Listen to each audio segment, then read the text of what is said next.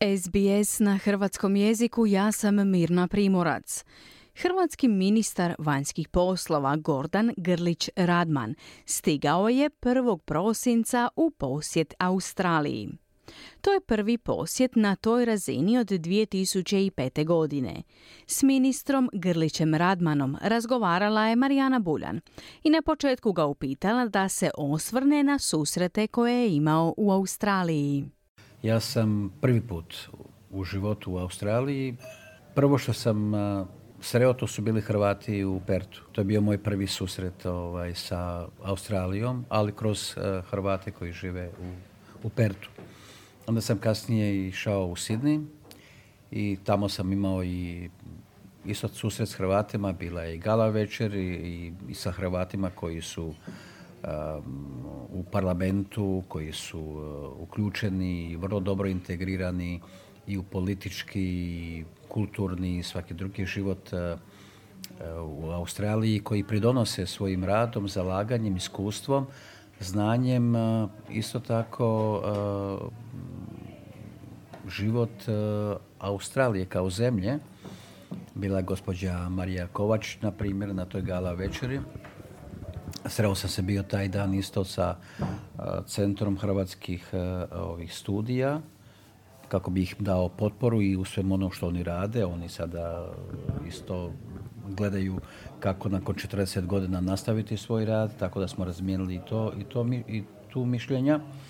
I sa ministricom vanjskih poslova senatoricom Penny Wong e, sam se sreo u Kamberi i pa se između Australije i Hrvatske nema otvorenih političkih pitanja, samo možemo naprijediti našu gospodarsku e, suradnju, naglasimo smo važnost otvaranja, pokretanja sporazuma o izbjegavanju dvostrukog oporezivanja, to je institucionalna e, podloga naravno koja će sigurno značiti puno poslovnom svijetu, biznismenima s jedne u jednoj i druge strane. Dakle, Ima li to, tu novosti? Bilo pa evo, je, je, je, je, pa upravo to, to govorim, dakle da je to jedna, evo, jedna nova situacija. Mislim, ja očekujem doista da se taj sporazum potpiše što prije. E, doista sam imao jako puno ovaj, i dobrih i srdačnih razgovora na svim razinama i sa Davidom Harlejem koji je generalni e, guverner, upravitelj, također i sa predsjednicom Senata, senatoricom Sue Lines, parlamentarcima iz e, laborističke i liberarne e, stranke, a evo, isto i sa guvernericom Južne Australije Francis Adamson sam se sreo a jučer sam potpisao memorandum o razumijevanju s premijerom Južne Australije Peterom Malinauskasom. Dakle, on nije pravno, pravno obvezujući, ali on ima tu moralnu snagu i daje jedan okvir za suradnju. On obuhvaća ona područja od zajedničkog interesa. Prema tome on pridonosi prosperitetu u smislu, znači u progresu odnosa on ohrabruje poduzetnike e, iz sfera iz područja koje su zajedničkog interesa. Tu bih rekao da je to ribarstvo, da je to vinogradarstvo, to su recimo, e, tu smo recimo slični. E, informativna tehnologija, brodogradnja i naravno isto tako i, i urbanistika, konstrukcija, inženjerstvo, pa također i energetika a Hrvatska tu ima što ponuditi. Hrvatska je energetski, energetsko čvorište u, u srednjoj i istočnoj Europi i, i šire. I naravno može tako isto ponuditi i usluge iz e, obrane, iz područja obrane, naravno i sve ono što mi već zapravo i nudimo i ostalim zemljama, a također i industriji. A i mi se baš javio jedan hrvatski umjetnik koji je tu kipar, koji je tu dugo ovaj, već živi, znači da se to čulo za taj memorandum koji je kazao da bi on sad mogao upravo temeljem tog eh, memoranduma, znači to je kao nek, neka vrsta pravnog okvira, platforma, za jačanje suradnje da bi mogao i na području umjetnosti raditi nekakav zajednički neku kultu, skulpturu, kip koja bi bio posvećen hrvatskom emigrantu i seljeniku. Tu je naravno kultura, šport, tu ima jako puno prostora za zajedničku suradnju. A puno je, znate, i Hrvata e, koji su, znači, druga, treća generacija, koji su vrlo uspješni ljudi ovdje i to su mi na svim razinama potvrdili australski dužnosnici da Hrvati jako puno pridonose gospodarskom i političkom boljitku Australije, a ovdje imate jako puno uspjelih, vrlo uspjelih e, poduzetnika hrvatskog podrijetla koji žele investirati u Hrvatskoj. A činjenica da Hrvatska ulazi, da će ući u OECD, a OECD je organizacija upravo koja osnažuje tu taj pravni e, okvir sigurnost investicija, mislim da to isto će ohrabriti i druge investitore da krenu u tom pravcu. Možda možemo napomenuti da je na čelu OECD-a sada bivši australski ministar financija Matijas Korman, inače belgijski državljanin originalno koliko, koliko se sjećam.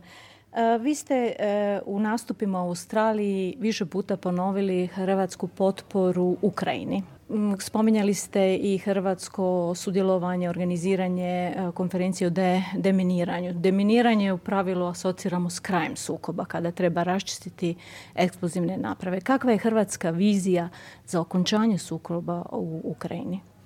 Pa Hrvatska je predana upravo ovaj, deeskalaciji sukoba i mislim deeskalaciju u smislu da se poziva strana agresor, a to je Ruska federacija, da se povuče i da se sklopi e, ne bilo kakav mir, nego upravo ono kako je predložila Ukrajina, njihovu formulu, znači prekid sukoba i mir, očekujemo zapravo da ga Ukrajina sama definira. Znači, to je mir koji naravno će sa sobom sigurno posegnuti e, i za otvaranje e, otvaranje e, agende za rat, počinjenje ratne zločine jer je to, to je evo, slučaj u Ukrajini gdje je puno nevinih civila usmrćeno, ubijeno, bilo je i raznih deportacija i djece. Tako to su oni oblici gdje Hrvatska može svojim iskustvom pomoći slanjem eksperta, eksperata, sudaca i to smo već, dvije osobe su već su pridružene tom jednom sudu koji bi trebao koji je u inicijaciji, u nastajanju, koji bi trebao pridonijeti rasvjetljavanju svih tih oblika mučenja, zlostavljanja i ubijanja. Što se tiče razminiranja, naravno da je preduvjet obnovi e, zemlje, e, prije svega poljoprivredi, mislim, te tamo su najgore što su poljoprivredna zemljišta e, minirana, da je važno razminiranje. Tu Hrvatska jest, ima iskustvo i zato je važno uspostaviti mir kako bismo krenuli sa razminiranjem i kako bi se izbjeglo stanovništvo vratilo na, u svoje domove i kako bi prošli, počeli sa, sa obnovom ja sam ovdje također i posjetio ovaj, u svojim razgovorima na domovinski rat i sve ono što je Hrvatska imala i proživjela i tu i Hrvatska jest, ima to veliko iskustvo. Ja sam također i posjetio ovdje suradnike gospodina Dreyfusa, ministra, muzej, holokaust muzej, i upravo i zbog činjenice da Hrvatska predsjeda IHROM, to je ovaj, međunarodna holokaust, znači asocijacija za sjećanje holokausta, um, gdje osuđujemo zapravo sva, sve oblike ksenofobije, e, širenje e, mržnje, rasizma, netolerancije i tako dalje.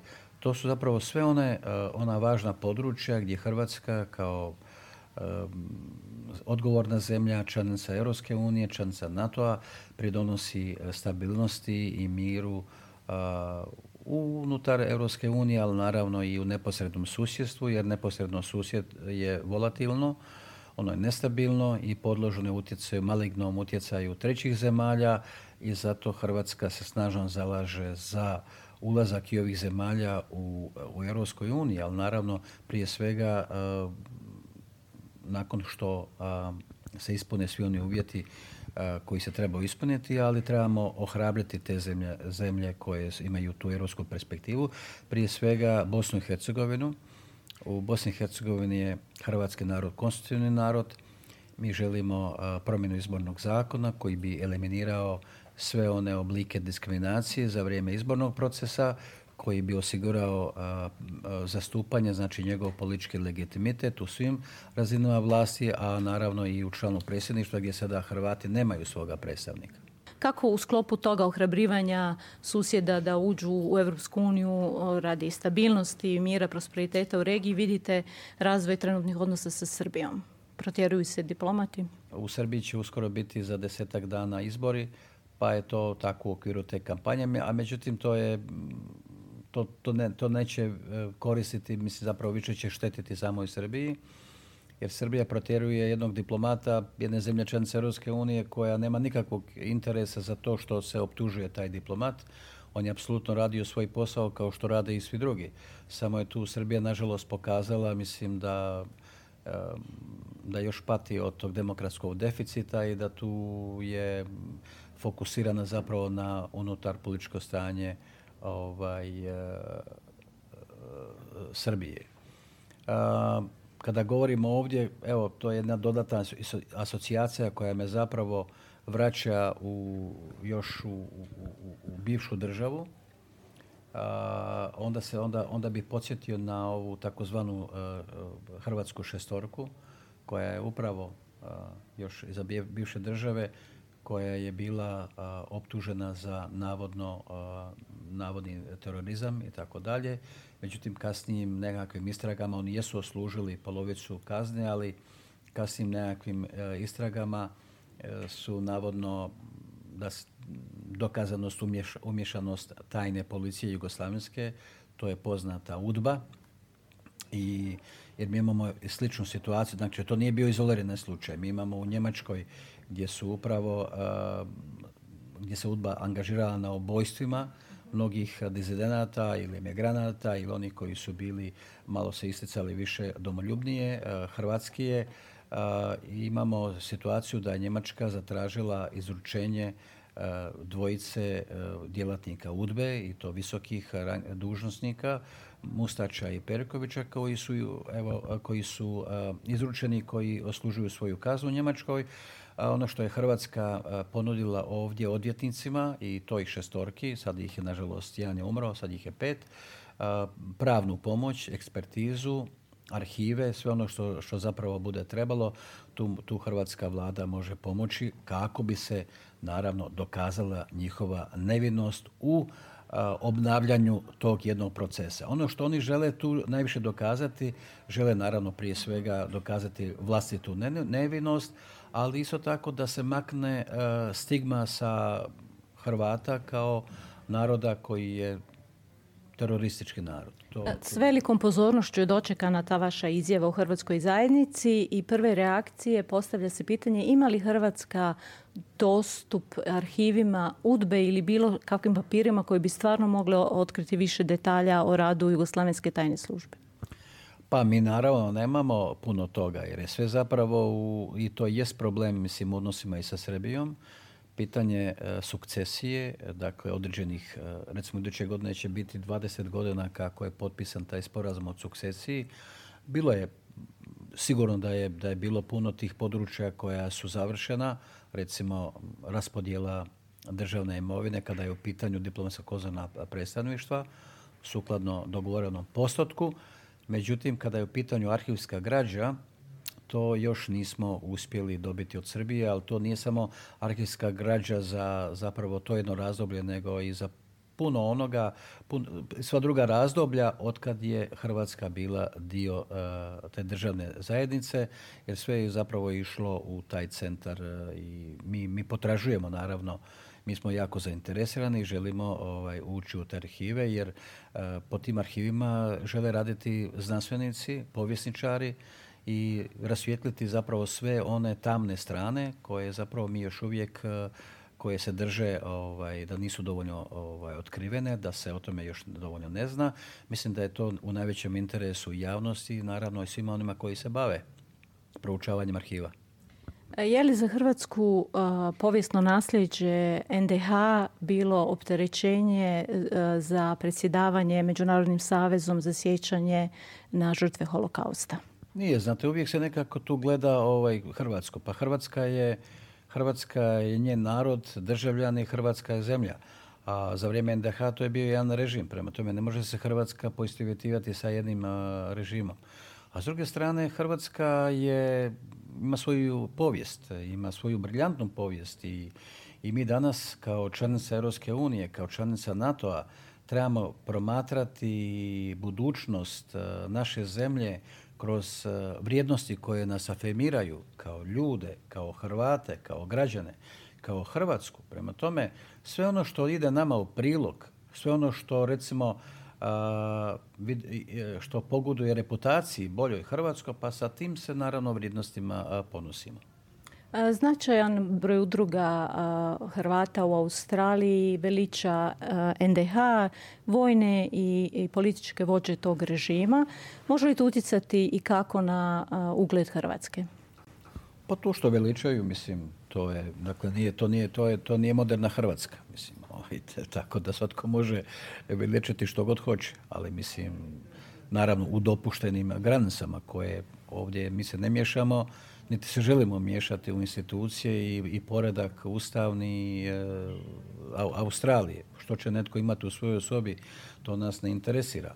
Ali nas interesira moderna Hrvatska, e, budućnost naše zemlje, u međunarodnoj zajednici, sve ona postignuća koja smo naravno ostvarili, koja su još pred nama. Mi imamo jako puno posla, ne bavi se povješću. I naravno ove odnose koje ste vi spominjali isto tako regulirati sa susjedima, to, to je nama bitno. Jer mi imamo prije svega uh, u vidu znači boljitak generacija koje dolaze, naša djeca koja su neopterećena povješću, koja su, uh, koja prije svega gledaju sve ono pozitivno što nas kao narod e, e, što se poštujemo kao narod i ono sve one vrijednosti uključivosti, tolerancije, e, dakle Hrvati su narod koji je itekako poštovan u svijetu i Hrvatska kao zemlja koja je stvarala u ovih 30 godina ono što rijetko tko može ostvariti. Na, to, na, na tome nam svi čestitaju. Prema tome, ako je to jedna dobitna kombinacija, onda čemu se vraćati u nekakve povijesne teme koje su bile opterećujuće, koje opterećuju i dalje? Mislim, trebamo njegovati ono što svi priznaju, ono čime se svi ponose, ono sve što je dobro, to je ono, mislim, ovaj, bitno za Hrvatsku.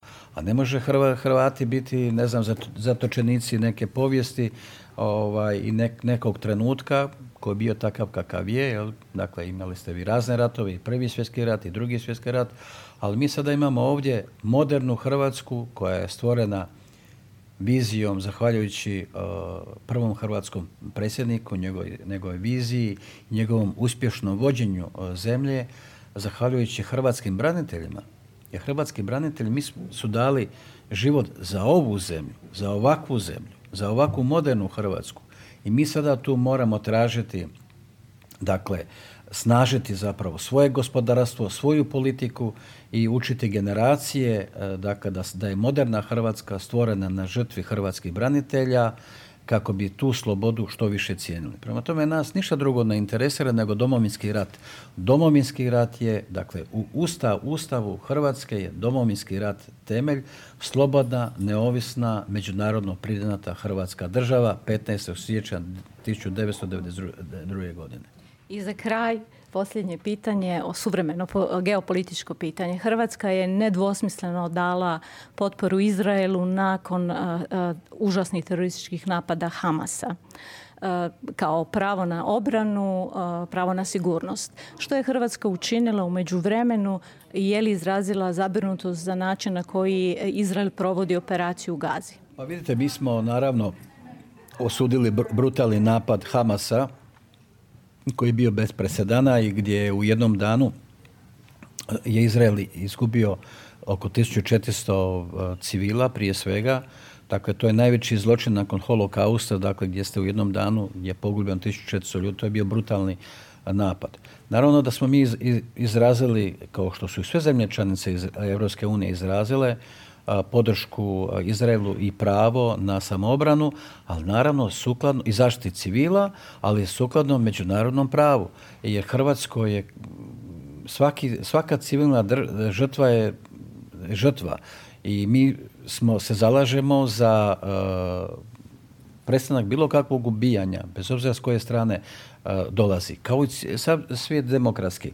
I zato sam ja išao izraziti potporu Izraelu po posjet solidarnosti, ali ja sam također išao kasnije i u Jordan. Ići ću isto i u Egipat. To su dvije zemlje koje su vrlo opterećene upravo ovom krizom, izbjegličkom krizom prije svega i naravno u smirivanju svih ovih napetosti. Nama su važne zemlje e, i savjet e, vijeće zaljevskih zemalja, to je šest zemalja koji pridonose sa, na čelu sa Saudijskom Arabijom, koje pridonose miru i, i, tu se traži rješenje. Hrvatska ostaje čvrsta e, pri svom načelu, opredjeljenju da je mir na Bliskom istoku jedno moguć ako se stvori znači dvije, dvodržavno rješenje. Znači, uz Izrael da i Palestina ima svoju državu, ali treba se definirati naravno koji je to teritorij. Hvala vam najljepše. Hvala vama.